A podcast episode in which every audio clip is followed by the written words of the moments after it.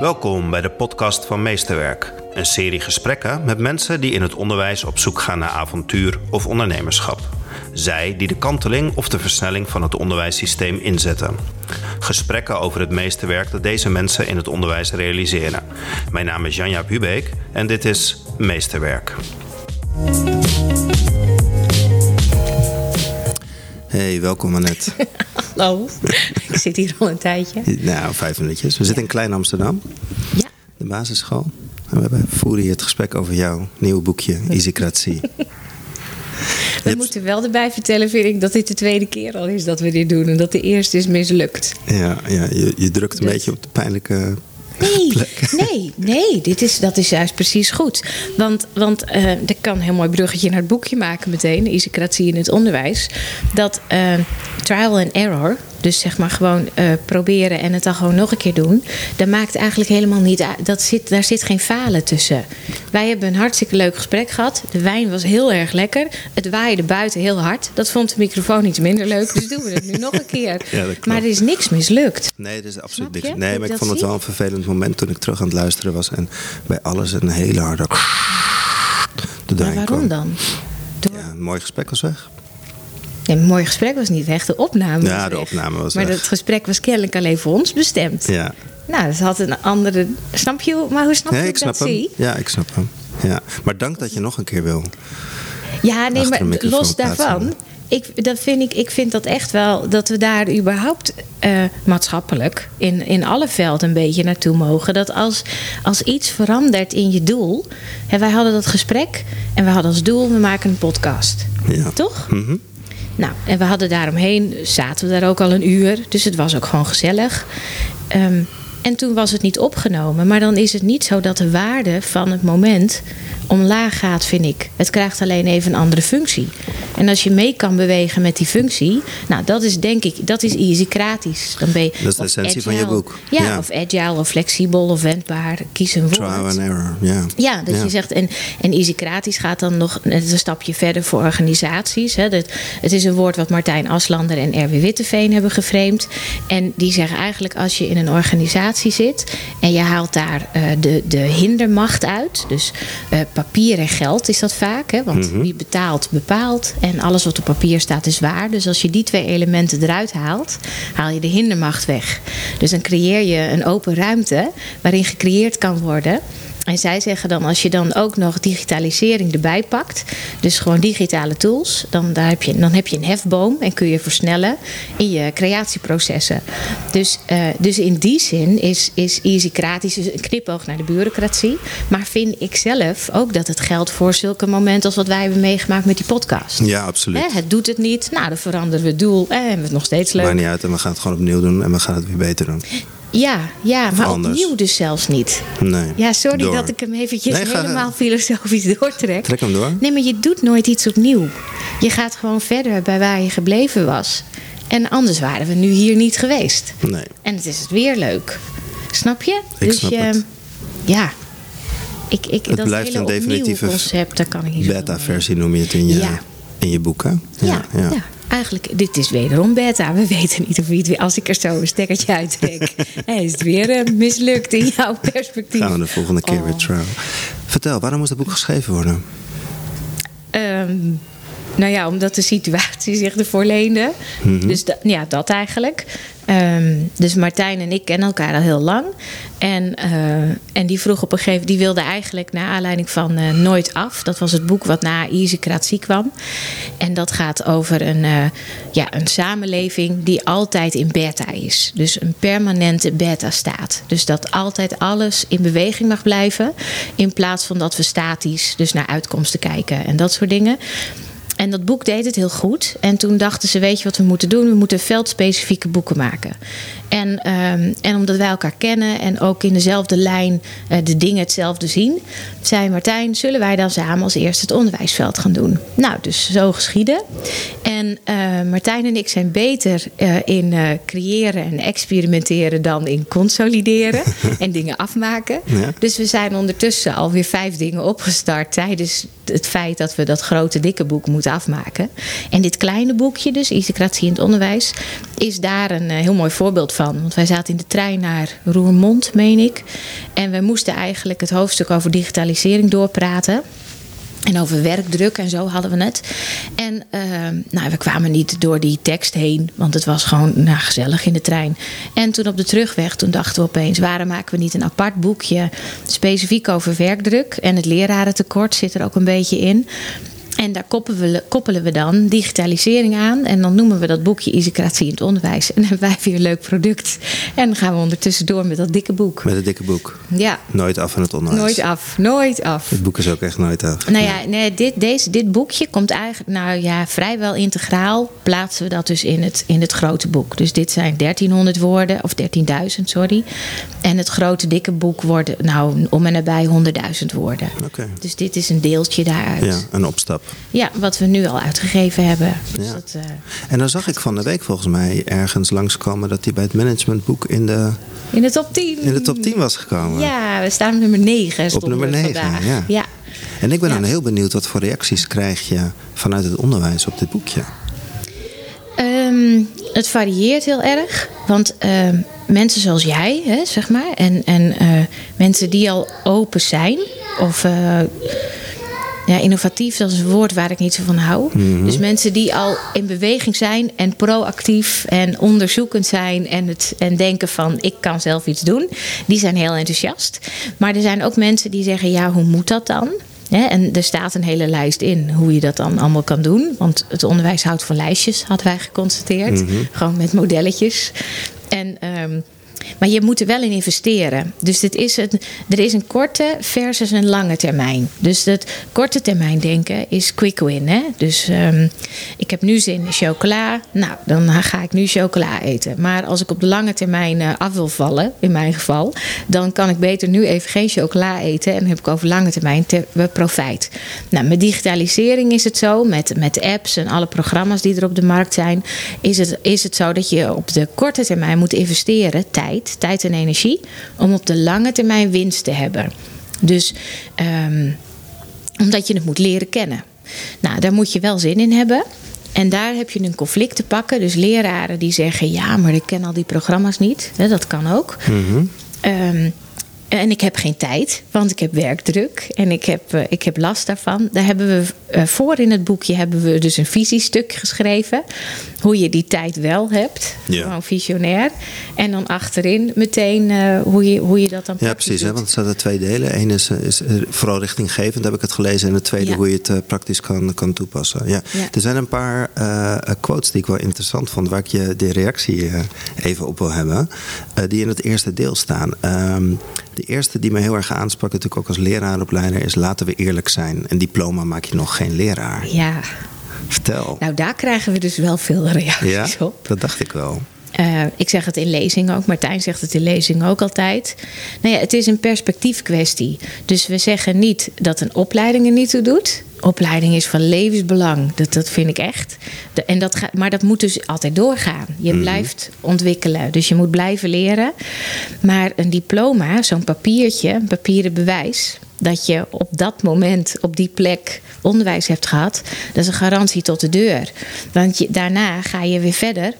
En komen er weer nieuwe dingen en komt er nieuwe kennis bij. En ik zei gisteren tegen iemand: kennis is niet statisch.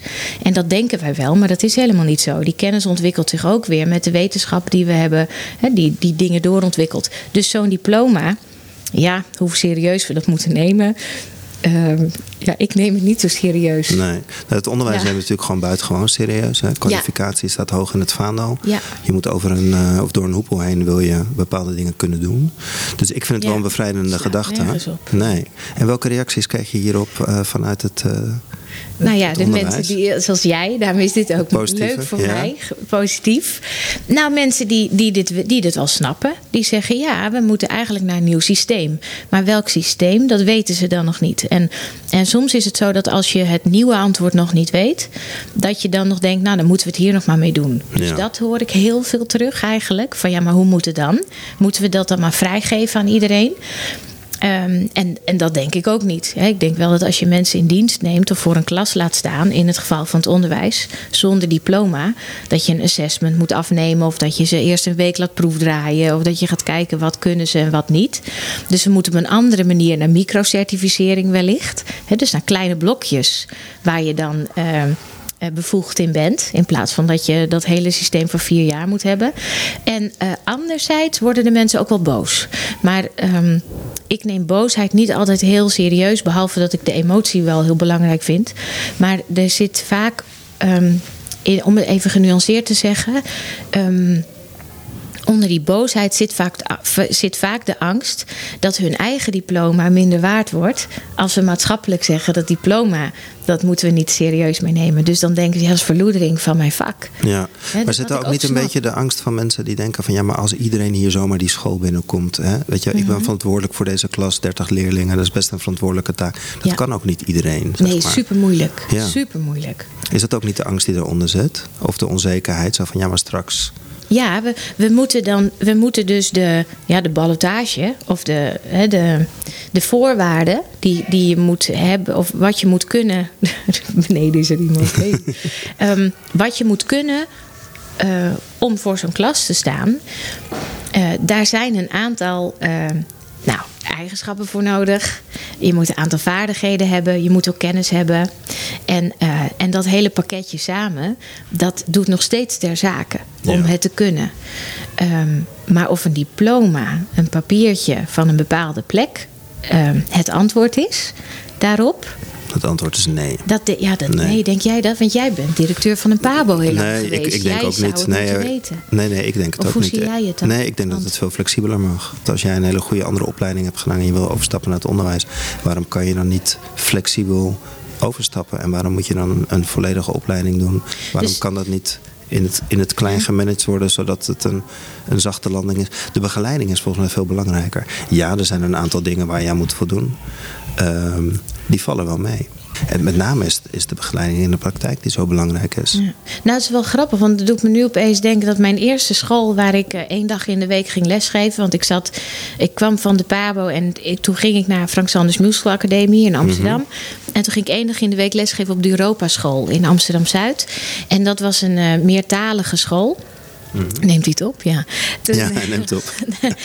dus, en dan kreeg, kreeg de hele school elke dag uh, van 11 tot kwart voor 12 of zo. Dat was gewoon überhaupt, uh, was uh, door alle groepen. kregen Spaans, Frans, Portugees of Italiaans. Dus die, die werden gewoon tweetalig, gingen ze naar school. Um, maar dat werd gegeven door allemaal native speakers. Dus dat waren Spaanse mensen, Portugees, Franse, Italiaanse mensen. En dat was fantastisch en dat werkte gewoon. Ja. Um, en die hadden ook geen bevoegdheid. Nee. Dus waarom en als er dan ergens iemand in, in de school is die het goed coördineert en, en dat er een leerkracht de, de, begeleiding voor de kinderen is, dan is het toch een fantastische aanvulling op zo'n school. Ja, ja. ja, dat was fantastisch. Ja. En ik heb het in, in speciaal onderwijs, ik werkte op de ruimte, hè, SBO de ruimte, heb ik nog twee jaar de bovenbouwgroep gedaan, maar altijd parttime. Ik heb misschien maar één jaar dat ik fulltime dacht, laat me nu eens voor een klas staan. Nou, dat is niet zo goed bevallen. Maar um, toen deed ik alle sociale door alle klassen heen. En andere leraren namen dan lessen van mij over, omdat die daar beter in waren. Ja, uitgaan van talent. Ja, maar ik denk dat ze in het speciaal onderwijs dat al veel makkelijker doen dan in het eh, regulier. Ja, middelbaar het MBO ook. ja, ja, ja, Eentje die daaraan raakt is dat je mhm. zegt dat, uh, dat we in het onderwijs uh, het succes voorspellen vaak aan de hand van regels en kloktijd. Oh god. Ja. Ja, ik, ik heb een uh, haat-liefde verhouding met uh, de kloktijd. Ja. Tijd van de klok. Nou, ik, uh, ik leg het altijd uit. Volgens mij staat dat niet in het boekje. Maar je hebt Chronos en Kairos. En Joke Herms heeft een heel mooi boekje geschreven, Kairos. Dus iedereen die daar meer over wil weten, moet dat even lezen. Um, K-A-I-R-O-S schrijf je dat. En dat zijn, naar ik meen, twee broers uit de Griekse mythologie. En Chronos is de tijd van de klok. Dus de aardetijd. Epper, vloed, zon en maan. En daar hebben wij gewoon een horloge aangekoppeld.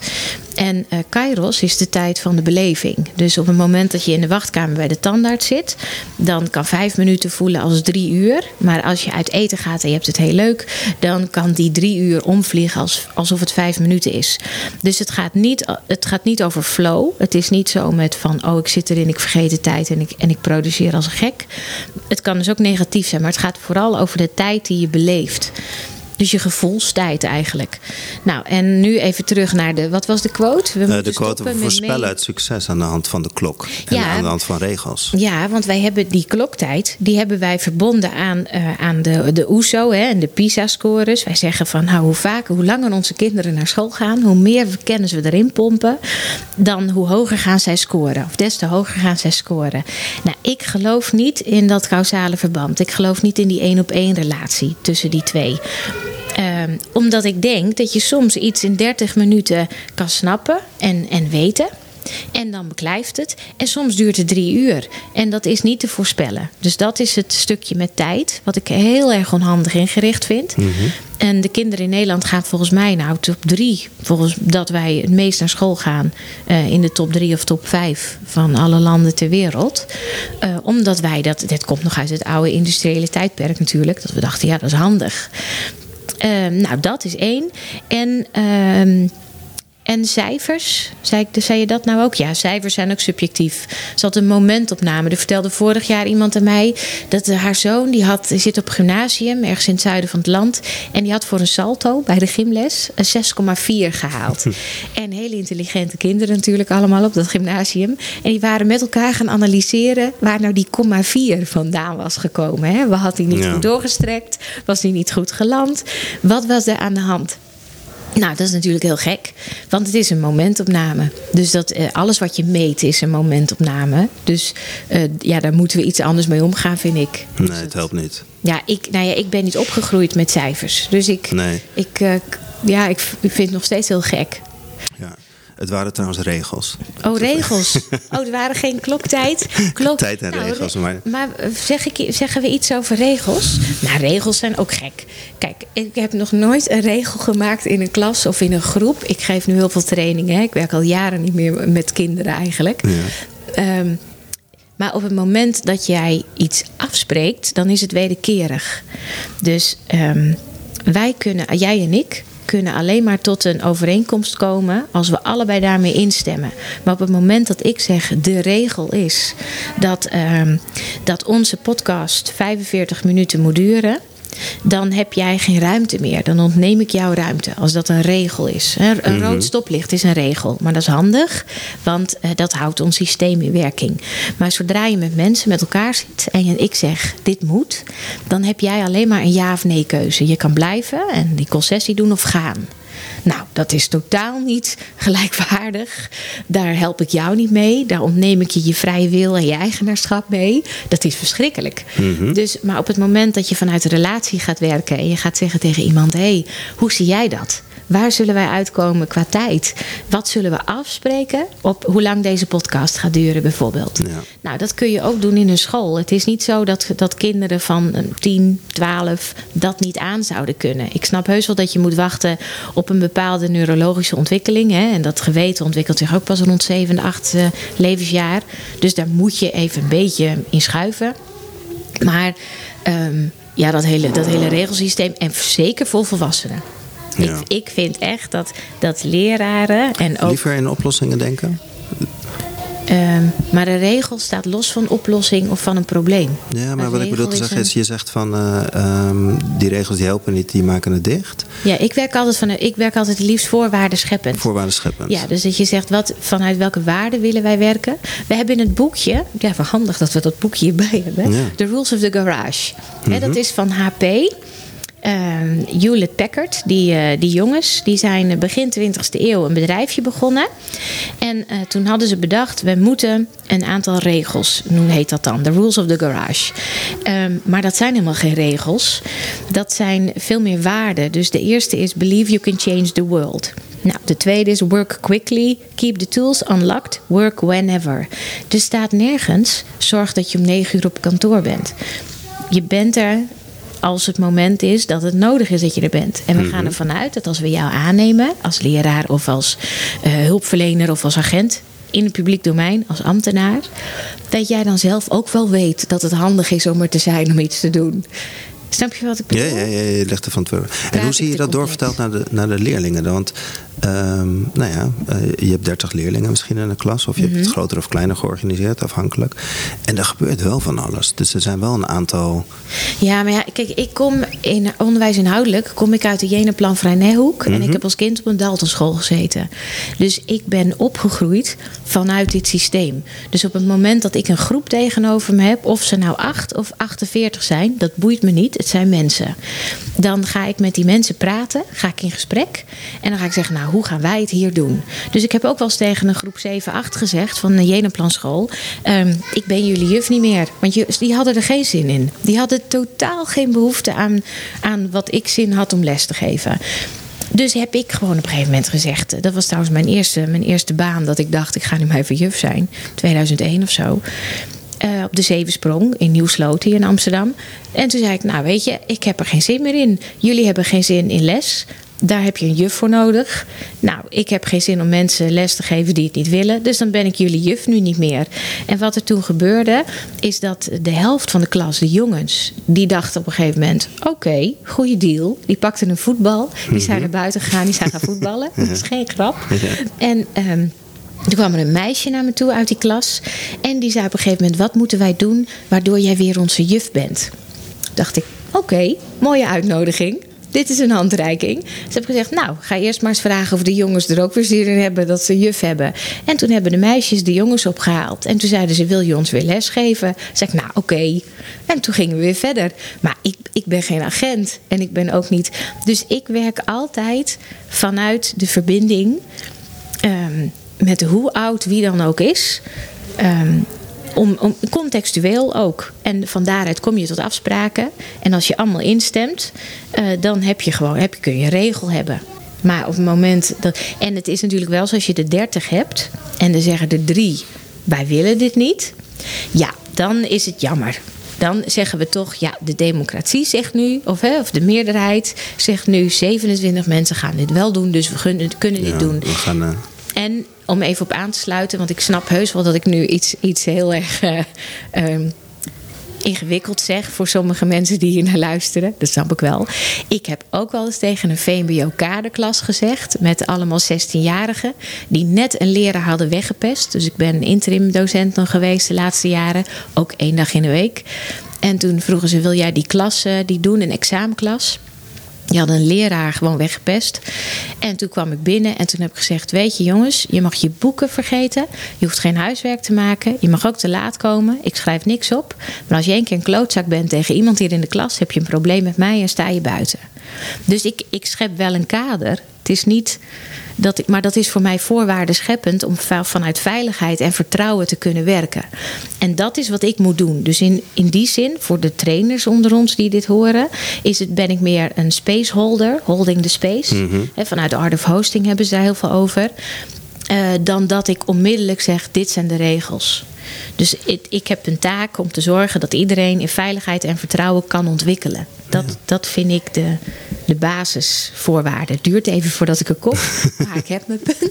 Ja, punt, Zo, ja. dit was een lange monoloog. Een, een mooie monoloog, ja. Nou ja, in, in, in lijn daarbij, uh, dat is volgens mij, de, volgens mij op de eerste bladzijde zelf, staat uh, bureaucratie. We hebben er alleen veel te veel van. Het is niet erg bureaucratie, maar we hebben er veel te veel van. Ja, ja, dat is een Martijn-quote. Een Martijn-quote. Een hele slimme, juist. Ja, niks mis met bureaucratie. We hebben er alleen veel te veel van. Wij zijn, en als ik, als ik dat. Um, um, uh, als, als ik dat naar Nederland vertaal. En wat we in Nederland heel graag willen, is dat iedereen een plek heeft. Dat, dat vind ik iets heel moois aan, aan het uh, cultuurgoed van Nederland. En um, uh, maar wat er dan gebeurt, is dat je. Hè, dan schrijven wij dat op in wetgeving. Dan zeggen we, nou, die mensen die mogen dit. En dan komt er weer een groep bij, en weer een groep, en weer een groep. En daardoor krijgen wij tientallen, nou wat honderden uh, artikelen 5a, b, c, d, uh, huppeldepup. Met regeltjes erin. Um, bureaucratische regeltjes. Die ons dan moeten helpen om het makkelijker te maken. Maar in plaats van dat ze ons helpen, hebben ze ons nu, in de tijd waarin we nu leven, hebben ze ons juist verstikt. En beperken ze ons juist om creatief te zijn en om open te zijn. Er is zelfs een, een wet ik weet niet in, precies waar die staat, maar uh, er is een experimenteerwet. Dus in het onderwijs. Op het moment dat een school nergens uh, een of andere laboratoriumconstructie of een experiment nergens kwijt kan, dan, heeft, dan mag de minister, die mag dan zeggen: Oh, maar onder deze experimenteerwet kan ik jullie toch een budgetje geven. En dan kun je toch iets doen. Nou, zo ver gaat dat dan. En dat, dat is dus, dat is gewoon, dat werkt helemaal niet. Nee, het is dichtgetimmerd. Ja, ja, ja, dat is dichtgetimmerd. En dus met dat stoplichtenverhaal, dat is natuurlijk ook een bepaalde bureaucratische beslissing. Dat wij zeggen, we hebben gewoon stoplichten. Als je in Delhi komt, nou, tuut, tuut. Er, staat vaak iemand naast een stoplicht om te vertellen wat je moet doen. Ja, ja dat is waar. Ja. ja. dan gaan ze ook zeggen, nou, nu dit, nu Dus, dus het, wij doen het hier ook handig. Ja. Maar we slaan een beetje door. Ja, ja. Maar Ehm, hoe help je dan de leerkrachten die, die dagelijks op scholen staan en die ook echt wel willen veranderen en die het ook echt wel willen doen? Nou ja, ik pleit altijd, en dat is uh, Robert Quinn, dat is een, in de HR-wereld is die man wel bekend. Die heeft het over conflicting values. Die zegt op het moment dat je meer vrijheid krijgt. Dus stel we halen die regelgeving, wetgeving weg. Hè, stel dat we dat doen. En we halen dat hele um, geldverhaal ook bij het bestuur weg. En we leggen het in de klassen neer of in de scholen neer. Dus we gaan vrijheid genereren. Dan komt daar onherroepelijk ook een verantwoordelijkheid bij. Dus en verantwoordelijkheid en vrijheid, die conflicteren met elkaar. Dus niet iedereen die vrijheid wil, wil ook die verantwoordelijkheid dragen. Dus het gaat over, over het dragen van, van, ja, wij noemen dat dan nu steeds vaker eigenaarschap nemen. Ja verantwoordelijkheid oppakken. Um, maar dat, dat vind ik de enige uitweg. Dus ik vind het de, de enige logische route om dat, dat elke leraar in Nederland, in, het zijn er ongeveer 250.000, gewoon gaan zeggen: Nou, oké, dan ben ik die professional. En dan, uh, dan krijg ik die vrijheid en dan pak ik hem ook. En dan ga ik ook verantwoording afleggen. Dan ga ik ook communiceren over wat ik doe en waarom ik dat doe. Maar wat er dan vaak gebeurt is, ja, dan kan je niet meer uh, lesboer zijn. Nee, je kunt dan niet meer je lesjes afdraaien. Wij hebben het in het grote boek, in Nooit af in het onderwijs, zit ook een hoofdstukje hoe de meester een slaaf werd. Mm -hmm. Want uh, al die methodes, ja, dat is ook een luxe positie. Je ga, of, hè, voor sommige mensen. Ik vind het vreselijk. Maar mensen slaan een lesboek open. Bladzijde 18, hoofdstuk 4. En die roetsen gewoon die les door. Dat kan dan niet meer. Nee. Want dan moet je uitleggen waarom je dit doet. En waarom je een tekstje uit uh, Nieuw-Nederlands bijvoorbeeld. Nieuw-Nederlands uh, VMBO-niveau. Les 1 is begrijpend lezen. Hè. Meestal beginnen die Nederlandse boeken met een begrijpend lezen stuk in een hoofdstuk. Het eerst, de eerste tekst in de methode Nieuw Nederlands, eerste jaar VMBO, gaat over hives. En hives was al uitgestorven toen die kinderen drie of vier waren. Geboren misschien nog wel. Ja, Nou ja, dus toen ik die. Ik had een klas dus een paar jaar geleden. En er zat een, een autistisch jongetje in. En, uh, en die zei meteen: Nou, mevrouw. Uh, het heet Nieuw Nederlands. Maar uh, waarom gaat het dan over hives? En wat ik dan doe, is die tekst skippen onmiddellijk die tekst eruit en dan haal ik de krant erbij. En dan zoek ik een tekst die, aan, die actueel is. Dus de actualiteiten haal ik erbij. En ik kijk naar het niveau van de tekst, wat aansluit bij de kerndoelen of de lesdoelen van dat specifieke hoofdstuk. Dus uh, hoe zien de alinea's eruit? Worden de hoofdletters gebruikt? Ga de leestekens herkennen? Maar dat is omdat ik didacticus ben. Zo ben ik geschoold. Mm nou, dus en dat, dat, ik denk wel dat als je nog uit de traditionele vernieuwingshoek komt, dus dat Jenaplan, Freinet, Montessori, misschien hè, dus schop ik nu ook tegen schenen aan, weet ik niet. Maar de, als je didacticus bent, dan weet je hoe je dat moet doen. Maar dan moet ik dat wel uit kunnen leggen. En als je dat niet kan als leraar, moet je je echt achter de oren krabben of je nogal op de goede plek staat. Ja, ja want, het is vrij hard misschien, maar, dat, maar ja, dat denk ik wel. Is dat een onderliggend doel ook? Roep je ook eigenlijk ook een ander type leerkracht voor de toekomst op met je boekje. Hoop je dat ook de andere uh, nou, dat is niet het doel van Martijn en mij. Nee, het is niet, het is niet is wat wij. Het land. Het land. Ja, want, want wat wij, wij vinden het geen onderwijsvraagstuk, het hele onderwijsprobleem. Maar het is een, een maatschappelijk vraagstuk. Het is een systemisch vraagstuk. Ja. En uh, wij zijn allemaal namelijk eigenaar. We betalen allemaal belasting aan de staatskas van waaruit het onderwijsveld wordt vergoed. Dus in die zin zijn we allemaal betrokken. Er zijn ongeveer 3 miljoen mensen die hebben kinderen in, de, in het onderwijs zitten op dit moment. Dus um, ik, vind, uh, ik vind oprecht dat we hier met z'n allen naar moeten kijken. En wat Martijn en ik willen met, met de onderliggende gedachte, is dat we eerlijk durven zijn met z'n allen als hele maatschappij om naar de organisatie van de school te kijken. Dus wij, hè, jij en ik, we hebben het nu heel lang over onderwijsinhoud. Daar gaat ons boek eigenlijk helemaal niet over. Ons boek gaat over alles buiten de klas om. Hoe kun je het zo faciliteren en organiseren dat die, onderwijspraktijk weer ruimte krijgt? Ja. En daar moet je dus wel een aantal dingen voor doen die raken aan die klassenpraktijk. Maar het komt met name neer. Wij, wij pleiten eigenlijk ook om te kijken van kunnen we, moeten we nog wel iets met die bestuurslaag? Dat vragen we ons oprecht af in dat dikke boek. Is die bestuurder wel nodig? Kan dat niet een, er kan er niet een laagje uit? Nou, dus dat. En uh, moeten alle moeten alle lesmiddelen niet uh, gratis en digitaal toegankelijk zijn via platforms. We hebben die digitale wereld. Kunnen we niet alles daar gewoon opzetten, gratis opzetten, zodat iedereen dat gebruiken kan? En dat noemen we dan, hè, dat heet open source, dat bestaat al lang.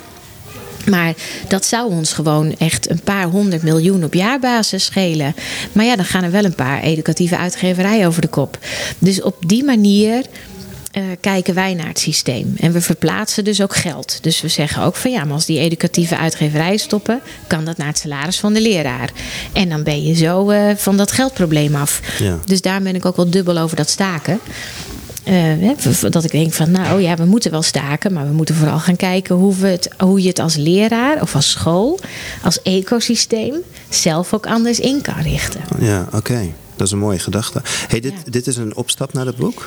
Wat, uh, Waar ben je nu aan, mee aan het schrijven? Of wat gaat er nu in je hoofd dan wat in het grote dikke boek uh, nog nou, komt? Wat, wat hier niet aangetipt wordt? Nou, we zijn nu alle zinnen heel erg mooi. We zijn aan het redigeren. Aan het redigeren, al ja. zover ben je. Nou, het werd, ja, we hebben twee jaar eraan gewerkt. Dus het werd ook wel tijd. We zijn in januari 2017 begonnen. En toen hebben we heel veel research gedaan. En omdat het onderwijsveld veel uh, specifieker is. Kijk, we konden, dan, we konden kiezen voor verbreding. Na nooit af. Hè, dus de, de, de, eigenlijk het basisboek. Of de basis, het gedachtegoed hiervan. En we konden kiezen voor verdieping. En we hebben voor die verdieping gekozen omdat het ook wel belangrijk is dat, het, dat veel mensen het gaat snappen. En dat, we het, dat het dus ook mogelijk is. Um, dus daar heb ik heel veel, uh, en Martijn ook, we hebben heel veel over gepraat en heel veel research gedaan. Fact-checking eigenlijk allemaal. En in, wat was het, in oktober is er een redacteur. Die is gewoon alles in structuur ook gaan bekijken. Van wat werkt wel en niet. Er zit ook een hoofdstuk in, bijvoorbeeld in het grote dikke boek. Uh, voor studenten. Je bent jong en je wilt wat, heet dat hoofdstuk. En dat is eigenlijk voor iedereen tussen de 18 en de 26 die studeert. En die op een hogeschool of universiteit zit. En gewoon zich uh, nou ja, afhankelijk of machteloos voelt in dat systeem. Daar kun, je kunt heel veel doen als jongere. Maar wij vonden wel, als je een boek schrijft over het onderwijs, dan moet je ook de mensen die er nu gebruik van maken, moet je meenemen. Nou, en dat wordt in heel weinig boeken gedaan. Ja. Dus we zijn ook gaan kijken, wat is er al? En, en voor, voor zover wij kunnen hebben kunnen checken, is het er nog niet wat we nu maken. Dus ik hoop dat het, uh, nou, ergens in mei. Uh, in mei. Ja, dat hoop ik wel. Ja, dat, dat moet wel. Voor de zomer, we kunnen het aan het eind van het collegejaar aan de studenten meegeven. Ja, dat sowieso. Om te lezen. Ja, dat sowieso. En als we uit de productiekosten zijn, dat is ook hoe Martijn werkt, en daar sluit ik me helemaal bij aan, uh, dan wordt de PDF ook gewoon gratis online gezet. Ja. ja. Ja. want we worden liever gelezen dan verkocht, is daar de, is daar de slogan bij. Kijk, je wil het gedachtegoed verspreiden. Ja. Je wil een mooie wereld met elkaar. Ja. En, uh, en ja, in een boek schrijven, dat is wel heel arbeidsintensief. Maar het gaat niet per se over dat. Want dan had dan, kijk, als wij rijk hadden willen worden hadden we op de Zuidas gewerkt, zeg ik altijd. Dus dat, uh, dat, nou, dan geven we lezingen. Dus dat is echt weer een ander ding. Wij zijn klaar, hè? Ja, we zijn zie klaar. het aan je blik. Ja, leuk. Dankjewel. Ja, jij ook. We deden het goed, vind je niet? Ja, beter misschien nog uh, strakker dan de eerste Veel keer. Veel beter. Ja. Dat Dankjewel. de alcohol de vorige keer. Ja, jij ook. Die knuppen we eruit. Dit gesprek met Annette Dulle over easycratie in het onderwijs is er eentje uit de serie van Meesterwerk. Voor meer gesprekken kun je je abonneren op iTunes, Spotify of Soundcloud. Wil je meer informatie over dit gesprek, beeldmateriaal bijzien of wil je meer weten over de podcast? Bezoek dan janjapubeek.nl. Hoe dan ook, ik nodig je graag uit voor het volgende gesprek van Meesterwerk. Maar vergeet niet, als je niet zelf aan de hand van doelen creatief kan nadenken, moet je misschien een andere baan gaan zoeken.